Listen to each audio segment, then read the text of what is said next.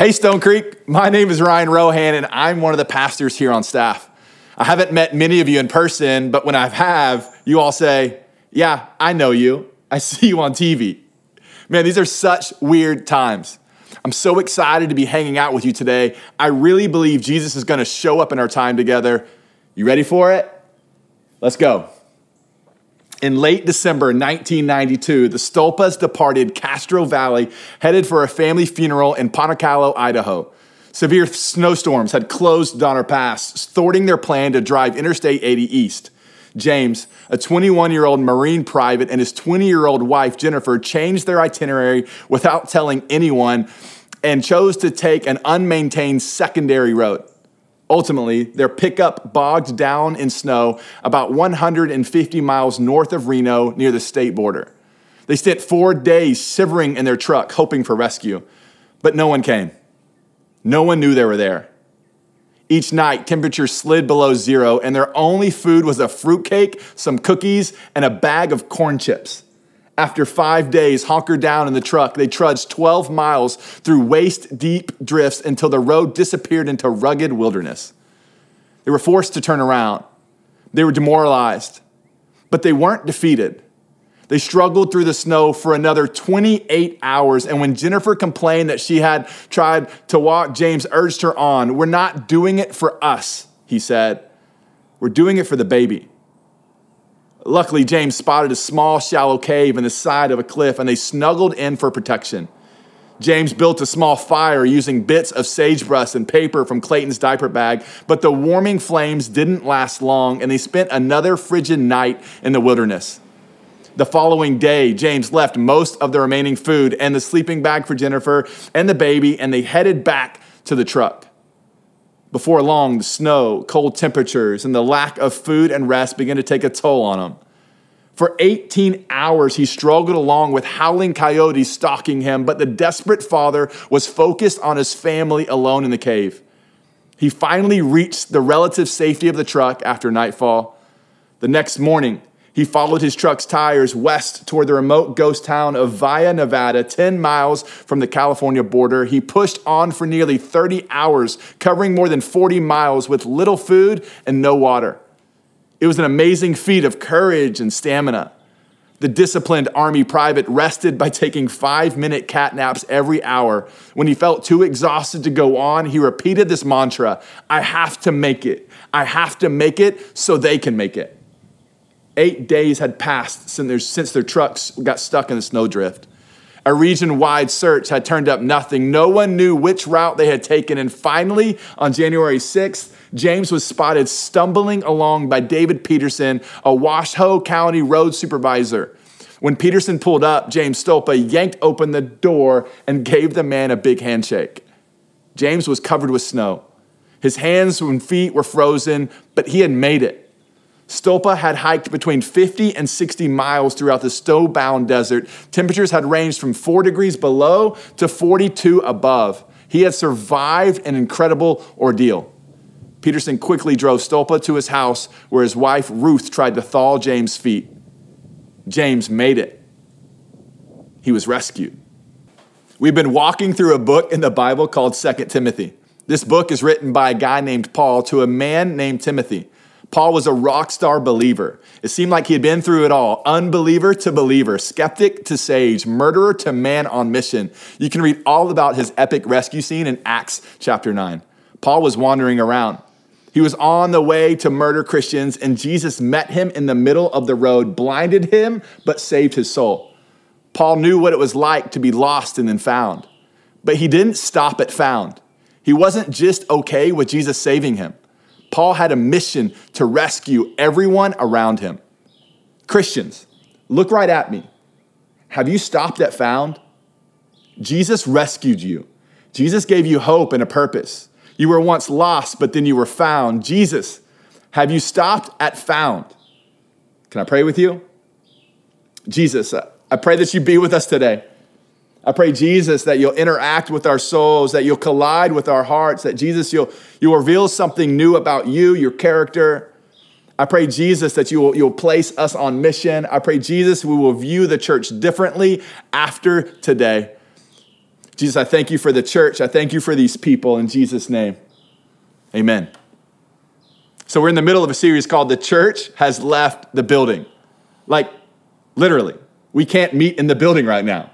So, so that's why I'm out, uh, outside, outside in a neighborhood common area. Maybe some of you live over there. Look out your window real quick. Can you see me? you have left the church building. You were sitting in your living rooms, screened in porches, in your neighborhoods, and I'm right here with you. This has been a challenging series. The church isn't just a building, it's a group of believers, and you were part of it. We can't just go to church, like we really can't go to church right now. And you and I, we have to be the church. But that's a massive commitment. If you have your Bibles, we'll be in 2 Timothy chapter 4. Before we jump in, I want to give us some context. Paul is in a jail cell. Most scholars believe these words are some of the last words Paul wrote before he was executed. He was on his deathbed. Paul desperately penned these words before he took his last breath. And this is what he says to Timothy. He says, I charge you in the presence of God and of Christ Jesus, who is the judge of living and the dead and by his appearing in his kingdom, preach the word, be ready in season and out of season, and reprove, rebuke, and exhort with complete patience and teaching. For the time is coming when people will not endure sound teaching, but having itching ears, they will accumulate for themselves teachers to suit their own passions, and they'll turn away from listening to the truth and wander off into myths. As for you, Always be sober minded. Endure suffering. Do the work of an evangelist. Fulfill your ministry, for I am already being poured out as a drink offering, and the time of my departure has come. I have fought the good fight. I have finished the race. I have kept the faith. Paul didn't want the church to die when he died. Hey, and we don't want the church to die because we can't meet in a building right now. In his last days, Paul looked to Timothy to continue the mission. Jesus had given him and given to the church. I charge you, Paul says, preach the word of God. Hey, when is the last time you preached the word of God? I don't need to preach. I come to church and I listen to a preacher. I, I get it. It's scary. What if you say the wrong thing? What happens if, if someone asks you a question and you don't know the answer to it? But, but notice what Paul says. He told Timothy to preach first, not teach first. There's no teaching here just a proclamation for people to turn their lives around. The emphasis isn't on explaining things, but in speaking the word of God. Paul wanted Timothy to proclaim God's word, speak it out. So many of us do neither because we don't think we can teach. Hey, start with preach. What would happen if we didn't rely on the church building to be the place where preachers preached? What if you became a preacher? What would happen if you left the church and began to speak truth to your neighbors or even to your family? Could you even do that? Do you do that? Paul isn't asking us to do something that's extremely difficult. Preach the word of God. Question Do you even know the word of God? You can't preach what you don't know. preaching the word kind of sounds like a street preacher, doesn't it? You've seen these guys, haven't you? Bourbon Street in New Orleans on a college campus, screaming at people, telling them they're evil, all while reciting scripture. It doesn't feel like the right move to me. So, so let's try to be a preacher right now. I'm to teach you how to preach. If you're watching on Facebook, press the share button real quick and just write this in your post. But God shows his love for us in that we were still sinners, Christ died for us. Romans 5 8. You, you can copy and paste it from the comment section below. I'm gonna wait a second. Did you do it? you just preached. And now let's watch and see what friends begin to watch with you. Who knows what Jesus can do through you? Let's get it, preacher. but Ryan, Paul isn't telling me to preach. He's just telling you, Joey, Stephen, to preach. False. We're all called to know the Word of God and to preach the Word of God. The church has left the building. We can't come to church and hear a preacher right now. Why is this so important, though? Why are we called to preach the word? What is so important about the word of God?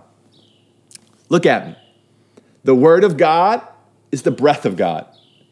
You just have to go back three verses to chapter three, and Paul says that all scripture is God breathed. The same word breathe is used in Genesis 2 7 when it says, The Lord God formed man of the dust from the ground and breathed into his nostrils the breath of life, and the man became a living creature. Did you catch it? Adam was just a pile of dust until God breathed life into him. Without the breath of God, Adam would just be skin and bones, completely lifeless. Do you feel that way? Do you feel like you don't have meaning or purpose? Do you feel like you're just taking up space? Does life excite you? Or are you just bored with life? The only way Adam could be alive and feel alive is through the breath of God. Why do people run to drugs? Why do some people cut and self harm? Well, we do these things because we want to feel alive. We want to engage our senses and we want to be filled with excitement. Am I right? If you want to feel alive right now, breathe in the breath of God. And the church has left the building and we cannot come back the same. What if we use this time, this season, to fall more in love with God's word? With all the fake news, with all the despair, with what if the word of God allowed us to feel more alive now than ever? Having three kids under five is pretty stressful. Carly is one, and she's putting everything in her mouth. I keep having to use the two finger mouth swipe method to make sure she doesn't choke. Bath time is chaos. I have to make sure all three kids don't drown each other. Bradley is almost three. I have to give him meals in stages. If I don't, he will try and cram all his food in his mouth at one time. Riley is five. She's learning to swim, but she actually thinks she's a real mermaid. She feels like she has mastered the art of swimming without floaties. I'm not quite convinced yet. If you want to follow our chaos, just follow me on Instagram and watch me and my wife Ashley try and keep our kids alive for the next several years. Early on, I took a CPR class that focused on baby CPR. I wanted to be prepared if my kids ever got injured. I learned something in that class that changed my perspective immediately. My instructor, instructor told me that choking isn't the scariest thing that can happen. If Riley struggles to swim and if she takes in a big gulp of water, that, that's okay. It gets scary when people stop breathing. He looked right at me and said, The only thing that might save your kid's life one day is the breath of their father. Church, look right at me. Are you dying? Is your marriage dying? Are you losing hope? Are you slowly giving up on life, on the Bible, on Jesus?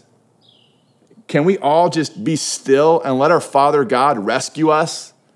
Man, let the breath of God resuscitate you back to life. Are you feeling okay? I hope you and I can have more confidence that Jesus can bring us back to life. Paul continues in verse 3.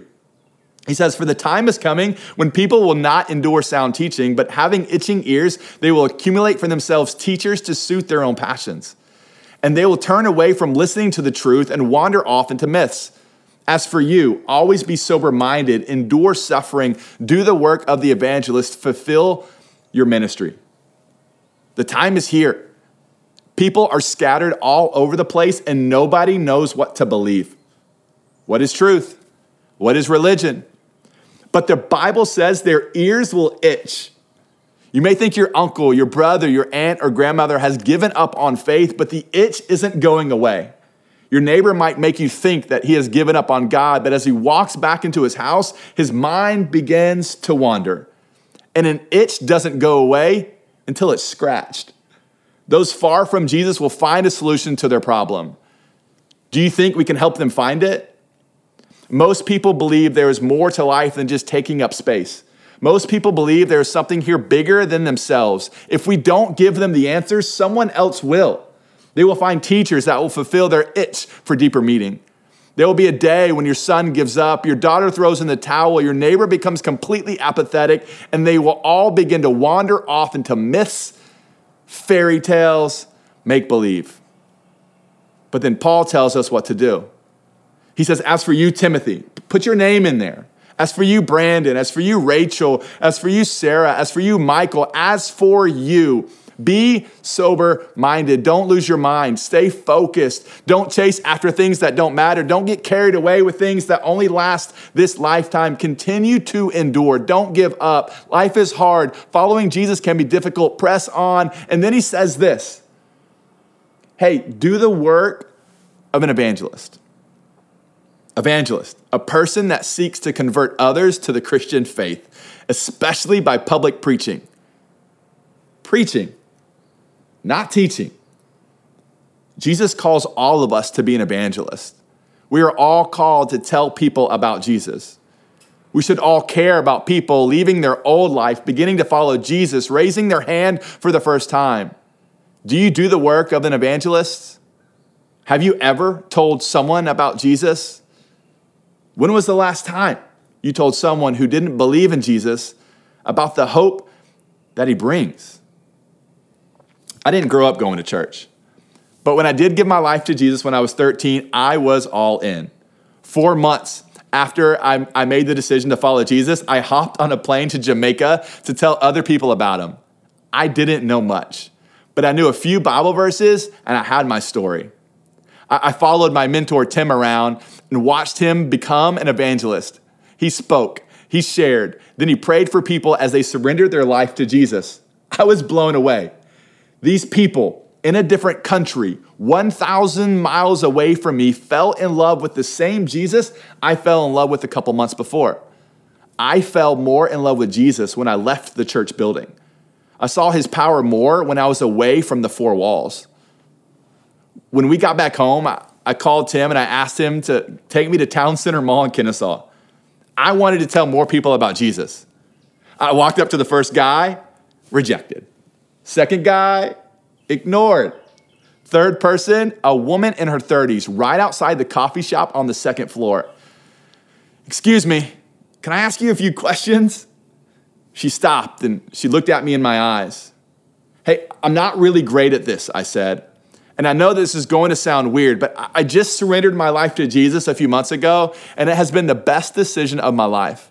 Before I was alone, I felt abandoned, given up on, but then Jesus rescued me. He found me. He was taken, uh, he, he has taken me in, and I am forever His. Could you imagine those words coming from a 13 year old eighth grade boy? And then I began to tell her some scripture in the book of Romans, the Romans Road, they call it. And I told her, I feel more loved now than ever. Romans 5 8 says this, but God shows his love for us, and that while we were still sinners, Christ died for us. Hey, Jesus loves you. He wants to rescue you. Do you want to be rescued? I stopped, took a breath, silence. And then she nodded her head yes. I asked if I could pray with her. We prayed together. With tears in her eyes, she looked at me and said, Thank you. I was in complete shock. How the heck did this work? Looking back, I see it clearly. The breath of God resuscitated her back to life. Early on in my relationship with Jesus, I saw Jesus deliver in huge ways. Maybe you struggle with having confidence in Jesus because you've never given him the opportunity to show off. Sure, he doesn't need your help to show off, but he desperately wants you to be a part of it. Because if you're anything like me, if you become a part of seeing the power of God in your own life and through you, your confidence will grow in Jesus. Maybe just coming to church isn't working for you. Maybe just watching online isn't doing it for you. Leave the church, leave the building, leave your couch, go across the street, have a quarantine coffee, and watch Jesus show up even more in your life. Mission trips might not be your thing. Going to the mall and randomly stopping someone might be for someone else. But Paul says this fulfill your ministry. What's your ministry? Do you have one? So often we pervert the word ministry. I think I'm called into the ministry. We have student ministry and children's ministry, ministry for the shut ins. People have developed ministries for everything. But what is yours? Do you have one? How do you even know what your ministry is? What are you doing right now to make Jesus famous? Maybe your ministry is babysitting your grandkids twice a week so both your both your both their parents can work. Maybe your ministry is writing thank you cards to frontline workers. Maybe your ministry is raising your kids. What is Jesus calling you to do? Second question Is it fulfilled? Have you completed it? Don't give up on what Jesus is calling you to do. Don't believe the lie that you aren't doing enough. Just do something and fulfill it. Complete it. Finish it. You don't have to quit your job, become a missionary, and move across the world, but choose to do something. And then Paul says this in verse 6 For I am already being poured out as a drink offering, and the time of my departure has come. I have fought the good fight, I have finished the race, I have kept the faith. When I get to the end of my life, I want to leave it all on the field. And the field isn't the church. The field is your home, your office, your apartment complex, your neighborhood. The parents of your kid's soccer team, your poker buddies, no regrets. YOLO, I want to be empty. I want to look back and say, I've gave, given it my all. I fought until the end. I finished the race. I never gave up. I kept the faith. I didn't just go to church, I was the church. Remember the story of James Stolpa? He and his family were trapped in the snow. He could have given up. He could have raised the white flag, but he didn't. Why? Because he knew if he gave up, his wife and son would die. The only hope they had was for him to give it his all. Once James was rescued, another rescue mission immediately started. James provided detailed information, and rescuers soon found the mother and child alive in the cave with little food and no water. When Jennifer heard the sound of vehicles approaching, she realized her husband had made it. I get it. You might want to give up. You feel trapped, lost, frustrated, and amazed. But if you give up, people around you will not have the opportunity to have the life altering hope that you have. Being the church is a massive commitment, but if we give up, people will not be found all around us. Your neighbors, your neighbors will continue to be lost. Your mom will continue to be lost. Your coworkers will have no hope. You are the cure. You are the hope. You are the church. Become a preacher. Scratch the ears that are itching all around you. Allow the breath of God to breathe life in you and others. Fulfill your ministry. The church has left the building. So often we think we all view church as a place to go. You've heard the saying, right? The church is a hospital for sinners, not a museum for the saints. My uncle just recently got diagnosed with cancer. Stay strong, Ronnie. And he's sick. He's afraid. He's experiencing something he has never experienced before. He doesn't just need me, our family, or his friends, or his neighbors just to, to just tell him where the doctor is. Hey, go there and you'll get better. Physically, he is barely able to go. Emotionally, no way. He doesn't just need an invite, he needs to be picked up. He needs people to sit next to him in the living room as, he's try, as he tries to process his new normal. He needs something to, someone to drive him an hour to chemo. He needs someone to sit there for four hours as he receives treatment and then drive him an hour home. Man, I beg you, leave the church, leave this building. Be the church to the hurting people all around you. And I guarantee one of your neighbors is going through something massive in their life right now. In the last three months, my neighbor, Miss Mary, who lives across the street, lost her mother. My kids were able to bring Miss Mary flowers on Mother's Day. Yvonne's husband, right up the street, he's a pilot for Delta. He might get laid off. Stephen in the cul de sac just saw his dad for the first time in 10 years. And Tom and Kim, right next door to me, they just had a major breakthrough in their family. Your neighbors need you. Our world is in the midst of massive tragedy and division. Invite a family over that looks different than you and just ask them, hey, how are you doing? I want to hear what you and your family are going through right now. There's a couple that just moved up up the street a few months ago. I'm inviting them over this week. Church, I'm telling you this for accountability for me. Hey, the church has left the building. Are you going to come back the same? Let's pray. Jesus, I thank you for this time together. Jesus, I thank you for your scripture. I thank you for Paul. I thank you for his authenticity as he's writing this letter to Timothy. But I pray, Jesus, right now that we can picture Paul writing a letter to us. I pray, Jesus, that we'll take the mission of leaving the church and we actually do something about it. I pray, Jesus, that we become preachers, that we know your word. I pray, Jesus, that we care about people in our neighborhood, in our office complex. I pray, Jesus, that if, if, if, being a missionary to our neighborhood is overwhelming, I pray, Jesus, we start in our homes with our wife, with our kids.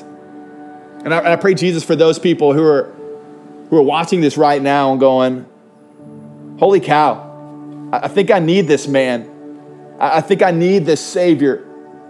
I pray, Jesus, that if there's anyone there that wants to receive Jesus, the Savior of their life, that they just pray this prayer with me. Dear Jesus, I'm wandering around. I, I want to give up. This life is hard.